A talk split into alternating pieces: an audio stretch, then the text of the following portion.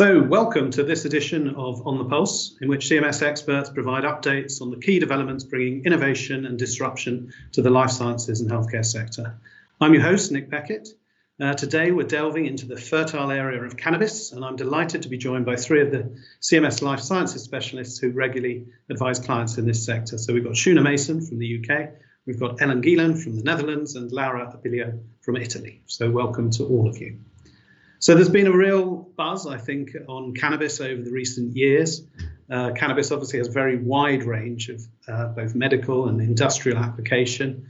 And I think the European uh, cannabis report a couple of years ago suggested the value of the EU market could be 55 billion euros within the next 10 years. And with a population of somewhere in the order of 750 million people, it's anticipated that Europe could be the biggest market uh, for cannabis kind of on the planet. Um, I think when you look at it from a regulatory perspective, I've, I've, read an article that suggested it's following Moore's law that in the last few years, every two years, the number of countries opening up their laws to allow for medical use of cannabis is doubling. Um, and I, we put out, CMS has put out uh, a report, a legal roadmap for cannabis on this. And obviously, that's a fascinating read of itself. And um, obviously, there are differences between all the different markets. But if I just look at the table in the report, um, as a summary, I would say that with some exceptions, such as Bulgaria or Russia, uh, it is in general medically allowed. Medical use is allowed of cannabis in the majority of markets in Europe. But I think what's interesting is that actually, when you look at the markets themselves and what's actually happening, the position is very different. So maybe uh, it'd be good just to get to begin with an overview from each of you on you know what's happening in the uh, in, in, each of your markets. So maybe start with Laura, uh, if you could tell us what's uh, what's happening in Italy on the market. Thank you, Nick. In Italy, the situation is rapidly uh, evolving. Uh, we just have one authorized uh, industrial drug uh, uh on the market, uh, which has been authorized in 2013, even if other uh, drugs which are marketed in foreign countries can be imported upon request of a single hospital or doctor for named patients. Uh, nevertheless, since 2006, uh, uh, Italian doctors are allowed to prescribe cannabis to patients affected by very serious diseases like multiple sclerosis or spinal cord injuries uh, or uh, patients affected by cancer uh, who are treated by chemotherapy in order to reduce the, the adverse effects of chemotherapy like nausea or vomiting and also patients affected by AIDS uh, can be treated uh, with uh, cannabis drugs. Um, cannabis is usually taken uh, by decoction or inhalation uh, uh, by special uh, uh, vaporizers, and the applications are prepared by chemists in the premises of a pharmacy. So it's not allowed to prepare the, the drug at home. Uh, there is a growing uh, request uh, um, for uh, cannabis treatments uh, by Italian patients, and the Ministry of Health has endorsed the use of cannabis for these diseases and also allow the reimbursement by the Italian government for patients who are admitted to cannabis in principle, it is also possible to use cannabis for the so-called other uses, uh, which means uh, anxiety, depression, uh, or uh, other kind of diseases for which the reimbursement by the Italian uh, uh, healthcare system is not allowed. Of course, the cost of cannabis is an issue for the Italian government. Uh, um, in Italy, we do not produce uh, cannabis. Uh, private companies are not allowed to uh, start the production of cannabis.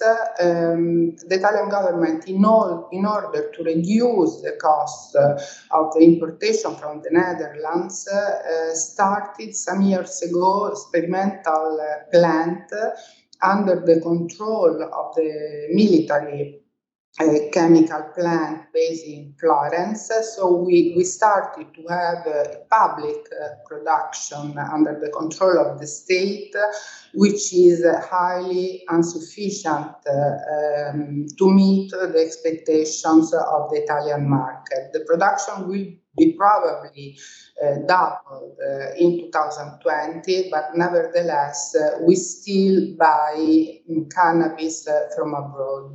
Some years ago, the Italian government started to uh, buy cannabis uh, through public tender procedures. Um, the last public tender was awarded to a Canadian company but still the, the production at the national level by private companies is not uh, is not allowed. So also Italian growers are not allowed to participate in public tenders. The consumption of cannabis for medical purposes has increased uh, 10 times uh, from 2014 uh, to 2018. So the potentiality of this market uh, is, very, very high. And we expect that in the future, uh, the situation will change uh, and more producers will be allowed to enter into the Italian market. And Shuna, for the UK, is the situation similar to Italy? Um, there are certainly similarities. So in in the UK, it became possible for cannabis to be prescribed legally um, from the 1st of November 2018. So that was a big step change for the UK. Um, but prescription prescribing is limited to specialist doctors who've actually got to be entered on a specialist register kept by the um, General Medical Council. And in practice, there have in fact been very few prescriptions, so not really significantly over 100 since um, legalization there in um, November 2018. And, and, most of those have really been in the private medical sector in the UK rather than in the National Health Service. So a lot of prescribing is um, in relation to unauthorized medical cannabis. And um, for that to take place, um, the guidance that's come out from the regulatory bodies for healthcare professionals is that um, that kind of prescribing should be agreed by a multidisciplinary team of specialist doctors. And certainly at um, the basic primary care level, general practitioners are not able to prescribe unauthorized medical cannabis to patients. And, and also, there's no form of over the counter or OTC medical cannabis available in the UK. Um, there are some authorized products but really um, the range of uses for those is fairly limited. And um, National Health Service, NHS reimbursement, isn't mandated for that. So that means, therefore, that the cost will fall on the patient or, or on their family. And so, in practice, um, there are quite restrictive conditions of use and fairly low level prescribing within the NHS. And so, we see many patients just using private clinics where, as I mentioned, prescribing is also still relatively low level. And, and of course, one reads reports of patients um, therefore obtaining cannabis on the black market, which of course is um, not subject to um, adequate quality control. And there are quite significant variations, therefore, in the quality of products that people are consuming. Um, there have been some criminal prosecutions um, initiated against patients in the UK where they can, um, cultivated cannabis for their own medicinal use, or, or else alternatively they've sourced it in various forms via the black market. And, and we have also seen some enforcement by the UK Home Office against CBD products in the over the counter wellness sector, so CBD oils, where retailers have been challenged to demonstrate that um, these CBD products are actually lawful. Um, we, have also um, heard of some enforcement against suppliers of unauthorized um, medicinal cannabis, where they're supplying it um, as, as, a UK special. And um, although the courts tend to take a fairly sympathetic um, approach when they're dealing with patients such as MS patients who've been using this to sort of deal with severe spasticity symptoms, you know, these cases are extremely fact sensitive and, and they certainly don't set a legal precedent in terms of the way courts are going to respond to these cases. But we do see signs of a sympathetic approach, not only by the courts, but also by prosecutors. And Ellen, obviously, the uh, the general stereotype is the Dutch uh, have a very permissive approach with cannabis, but you know what what's the situation for, for medicinal use? Yeah, thank you, uh, Nick. Well, also in the Netherlands, doctors are quite reserved when it comes to prescribing medicinal cannabis to patients. So uh, that doesn't differ very much from from the situation in uh, in the UK. And um, however, the possibility to prescribe cannabis already exists in the Netherlands for a very, very long time, actually since 2003. But it is still not considered rational pharmacotherapy.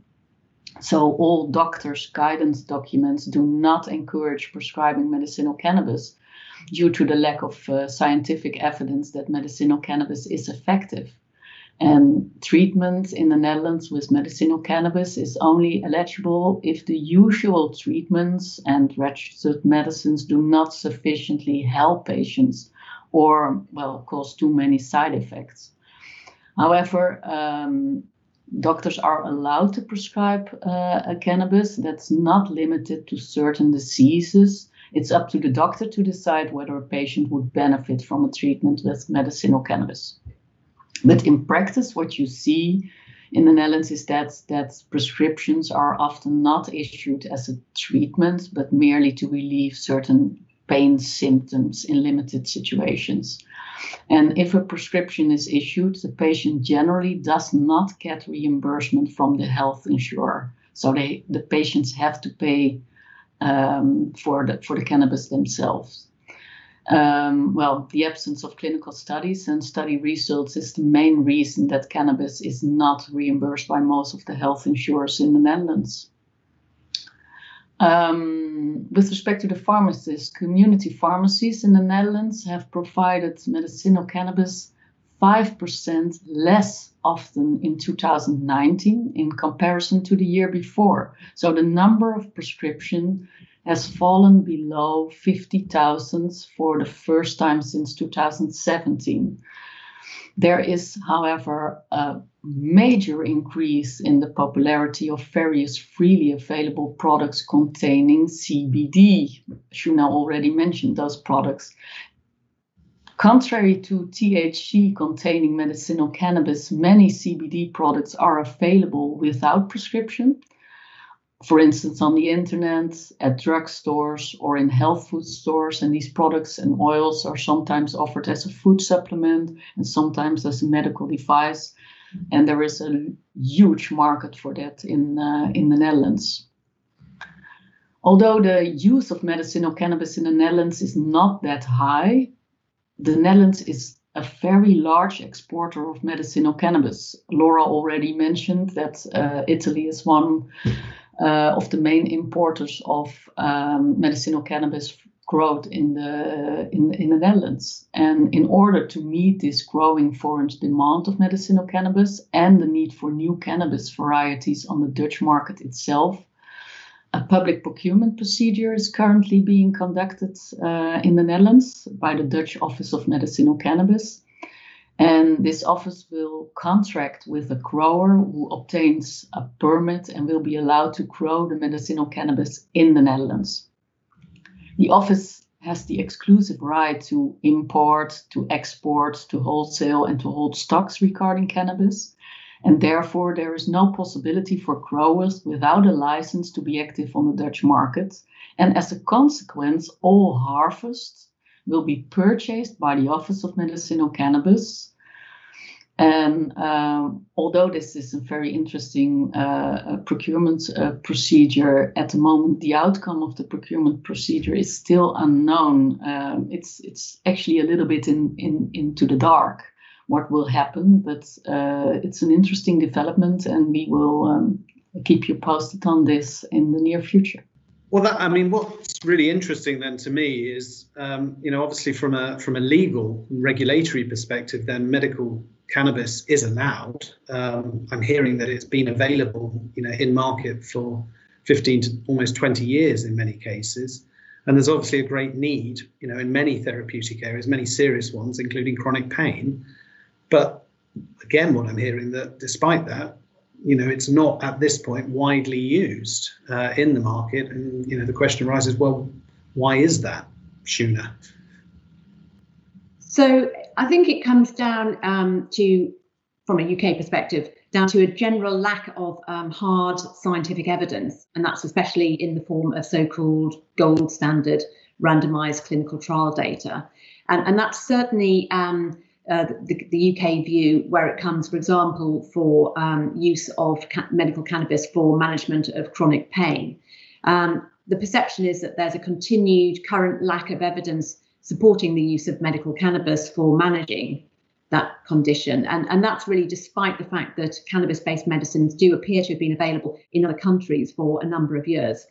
When you look at what the various professional bodies for specialist medical practitioners are saying in the UK, broadly they're supportive of the use of medical cannabis, but only after conventional interventions have failed, or, and this is important, I think, within the context of high quality clinical research, in other words, clinical trials, in order to analyse the potential benefits of medical cannabis for relief of pain.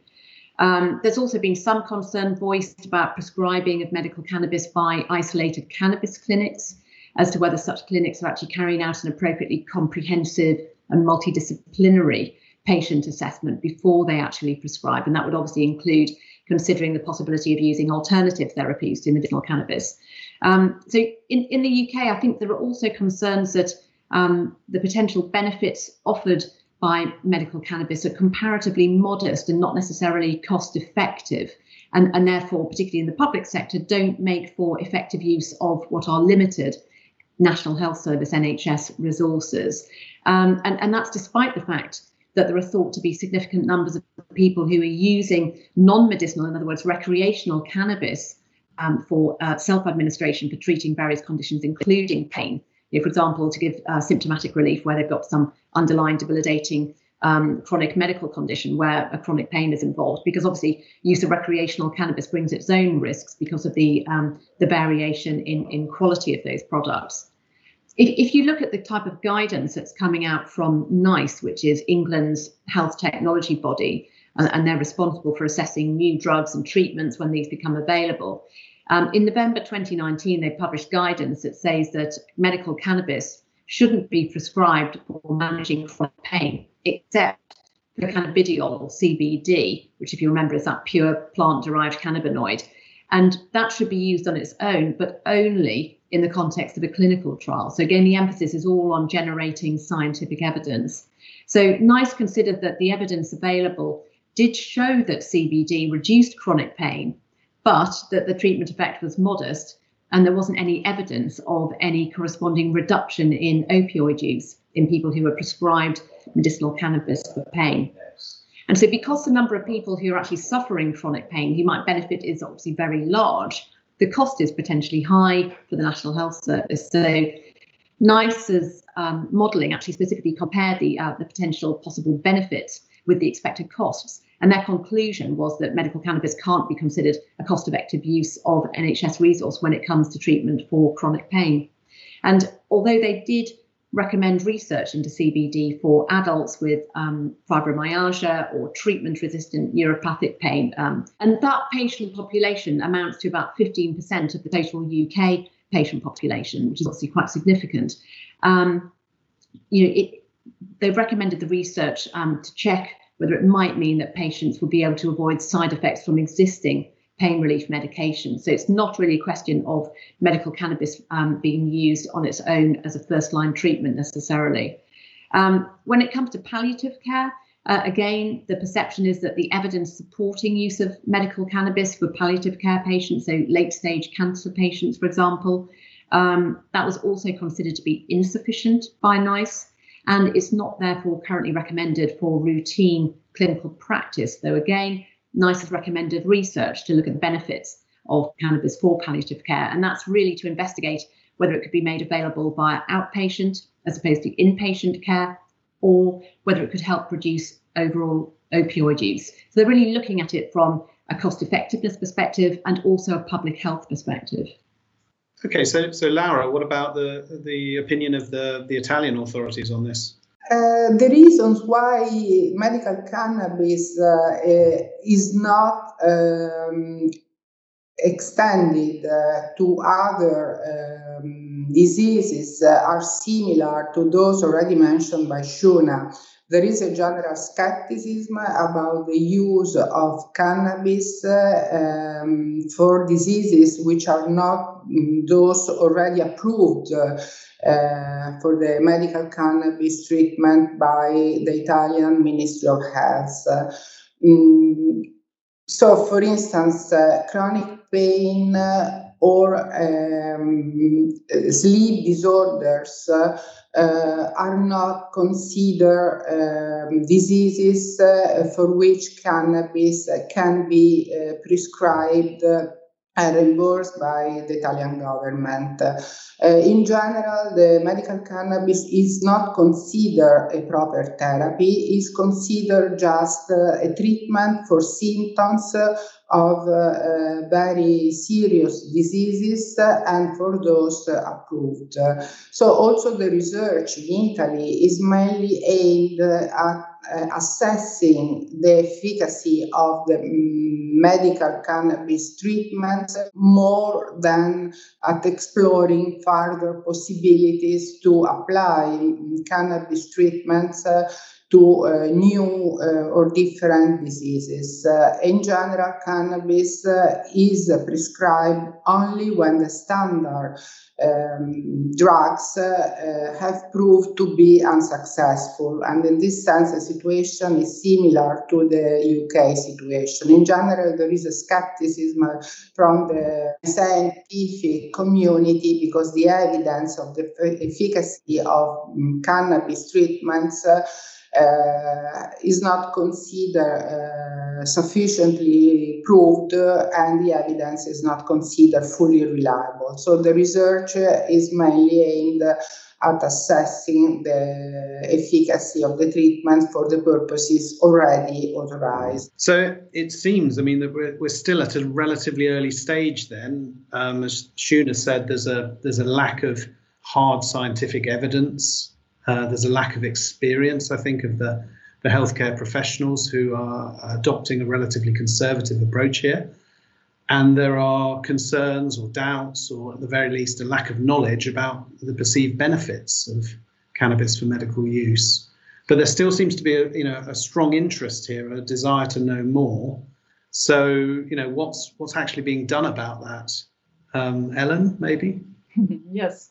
Well, the Netherlands has a very special approach, which is actually not intended to get a broader access to cannabis, will, but it will have that effect.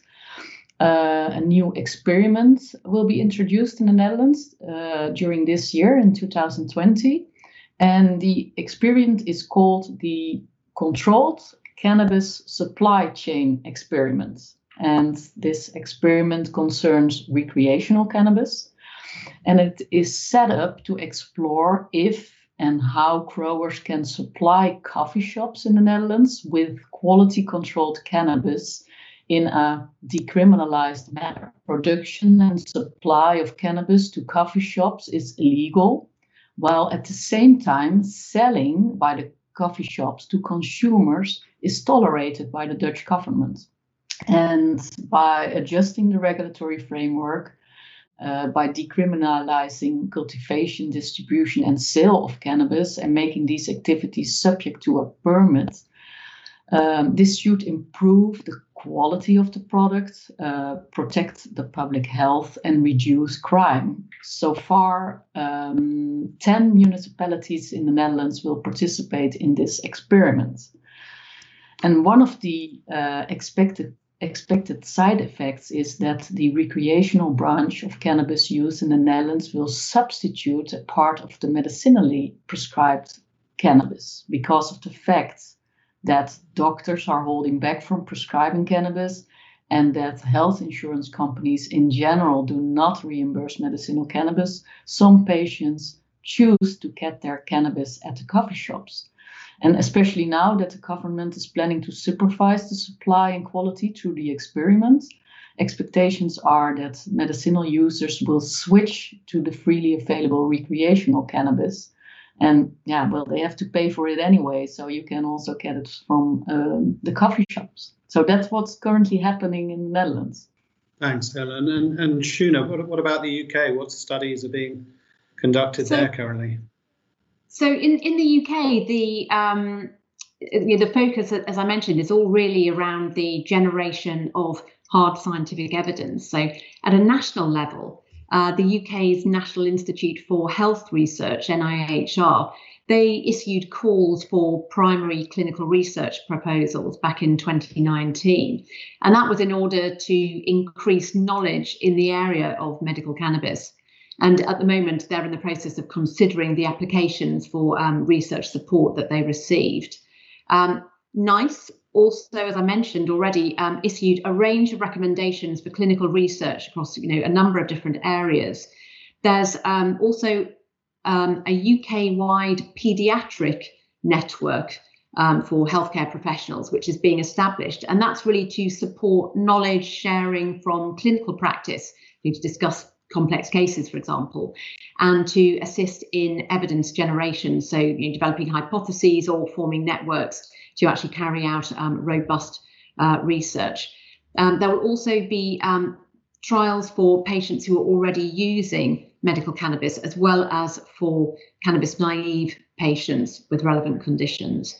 Um, in the meantime, we're also aware that private companies um, who have pipeline products for which they're looking for marketing authorization are also preparing or have initiated clinical trials into promising candidates in the UK and also elsewhere in the U- in the EU. And we've seen several multi-country um, trials already set up.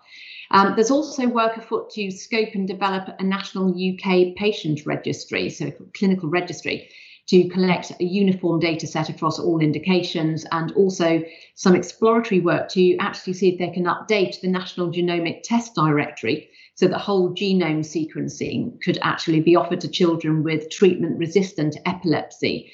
Um, uh, where they're under consideration for treatment with medical cannabis. Um, there's another similar private sector initiative by um, Drug Science, which is a UK charity, uh, which has established what it refers to as Europe's first and biggest medical cannabis registry, and that's called Project 2021. And, and their aim is to enroll 20,000 patients suffering from a variety of specified conditions by the end of 2021. And, and again, the goal is obviously to create a large body of evidence supporting efficacy and tolerability of medical cannabis um, that can be uh, relied upon and, and, support both policymakers uh, but also prescribers of the um, benefits of wider adoption of medical cannabis for patients. Um, and clinics enrolling patients in those registries will only be able to do so if patients have already attempted two different licensed medications which have been found to be ineffective. So again, you're not seeing it moving into first line treatment, but you're seeing research initiatives or data collection initiatives being established. So we can we can expect lots of research then to come to try to, you know, persuade healthcare professionals and payers and the authorities of the the safety and the efficacy of uh, medicinal cannabis. And in the meantime, then it sounds as if uh, other avenues may be found to try to meet the you know the very significant demand um, from patients for for the product. So that could come in the form of you know coffee shops in the Netherlands, you know a diversion of recreational channels perhaps, or perhaps from private companies looking to exploit exploit what's what's evidently a you know a pretty significant market. Um, so looking to the future, I guess the question I'd ask all of you um, is, you know, what, what what does that hold? What's what are we likely to see in the coming years in this market? So maybe uh, Laura, start with you. Yes, I, I can foresee that in Italy uh, the situation will change uh, in the next years in the sense that the Italian government is trying to cut the cost uh, of importing cannabis from abroad. So probably uh, private growers uh, will be allowed, authorized to uh, produce medical cannabis in Italy and um, investors could be interested in entering into the, this market. There is a um, high pressure for the, from the Italian Growers Association to be authorized to produce cannabis. Italy was one of the main producer of cannabis last century, so there are the conditions to produce cannabis here in Italy. And of course, Italian growers do not understand why we have to buy uh, cannabis from uh, abroad uh, and at the same time not authorize uh, an Italian production. So there is a pressure in this sense, and I believe that Italian companies, uh, or of course, companies interested in entering this market and getting a share of this market in Italy will be authorized in the future. At the same time, the public procurement tenders, which are uh, new because Italy uh, only bought through the Dutch channel up to some years ago, is uh, an interesting opportunity uh, for foreign companies uh, to get a share of the Italian market. Uh, there is an internal growing request for cannabis, and this, of course, make Italy um, a big potential market for medical cannabis products. So, of course, the results of the scientific research will be very important in order to, to speed up uh, the process and to allow a wider use of medical cannabis uh, in, uh, in the market. And uh, Shuna, what, what does the future hold in the UK, do you think? Well, as far as growing and cultivation of cannabis is concerned, that's already allowed but subject to Home Office regulation in the UK. Um, I know one of the barriers that was identified to the um, uptake of cannabis uh, used medicinally was um, a lack or a difficulty with importing product. And there is therefore some work being undertaken to actually see if they can promote in country um, cultivation and manufacturing. Not sure whether the weather is sufficiently reliable to really permit that, but certainly um, they're looking at um, in a UK uh, manufacturing. I, I, think in terms of um, you know, broader future developments, I think maybe two things spring to mind. So Firstly, I think generation of robust clinical data will, will definitely remain a focus um, through clinical trials, clinical registries, and also really through shared prescribing experience like that uh, clinical network that I mentioned to you. Um, because without that, I think there's going to be a lot of difficulty persuading payers commissioners of healthcare uh, to agree to fund these treatments, and in particular in the National Health Service, where you know there is understandably watchfulness to try and avoid um, a repeat of opioid overprescribing, you know, which we've seen over the last 20 years. Um, the UK has already seen some private clinics established, and they've got specific licenses to enable them to prescribe medicinal cannabis. Um, but without reimbursement, obviously, that financial burden is just going to fall upon patients and their families, and, and that can be significant. Um, if these products are really to become widely available, widely prescribed in the UK, I think there will obviously need to be increased reimbursement available. And, and really, it's a question of producing hard evidence, both as to clinical benefits, but also the cost effectiveness um, of their use. The second um, point I think that we can expect to see ongoing enforcement by the MHRA and also um, by uh, companies with authorized products act, who I, I, would expect would act to actually sort of restrict market access for unauthorized medicinal cannabis, as obviously um, unauthorized products can only be supplied by the so called specials route, where the prescriber takes personal responsibility for treatment for an individual named patient on account of that patient's special clinical needs and where there's no suitable authorized product available. I think it's predictable as that as more medicinal cannabis products actually get licensed by the MHRA, the scope for prescribing of unauthorized specials will diminish because obviously healthcare professionals uh, will not be looking to take on personal uh, legal responsibility more than they have to. And the MHRA and licensed companies as well will um, police officially and unofficially the market to prevent special supplies where these overlap with the license indications of authorized products. And Ellen, what about the Netherlands? What's the future have in for us there? Yeah, when I look um, to the future, I think the following will happen in the Netherlands. Um, so far, there's only one industrial medicine based on cannabis authorized in the Netherlands. However, I expect that a lot more products that are based on cannabis and that have been through full clinical trials and that are licensed as a medicine with the marketing authorization in place will be introduced onto the Dutch market in the near future. So instead of drinking tea or smoking, one can take a tablet. So that's certainly one of the things I expect uh, in the near future. Um, furthermore, I expect that CBD is going to be processed in a wide variety of products, for example, in cosmetics, in drinks, in cigarettes, and so on. Um, we already advised a lot of companies in, uh, in this respect. And in addition, I already mentioned it, this the use of recreational cannabis will substitute part of the medicinal prescribed uh, cannabis in the Netherlands. But um, just to make it clear, like the UK and Italy, the Netherlands is, is really focusing for, for on, on clinical research that will show the effectiveness of cannabis, that will be of real importance to get it reimbursed and and and also prescribed, of course, by the by the doctors.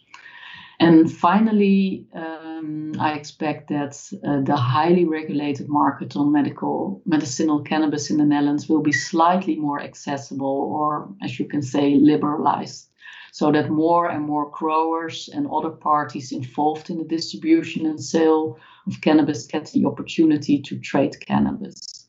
I think that's what the near future is about um, in the Netherlands. So lots, as I say, lots of research to come. I think quite interesting. A lot of collaboration, a lot of sharing of data, patient registries like Project uh, 2021 that Shuna mentioned. Um, so that that will be interesting. But I think in the meantime, it's such a significant market. There's so much interest in the private sector that you know you're going to see some working to increase production capacity, as Laura said, uh, in Italy. And interestingly, as Ellen, you said, you know, links to other sectors, so dietary supplements and cosmetics and drinks and cigarettes even. So uh, hashtag interesting times ahead for the cannabis industry. Okay, so thank you for joining us for this edition of On the Pulse. We hope you found the discussions to be thought provoking and insightful. If you'd like to discuss any of the topics covered, please do get in touch. To find out more about On the Pulse and CMS's Global Life Sciences and Healthcare Group, visit cms.law. Audio versions of On the Pulse are available through your usual podcast store.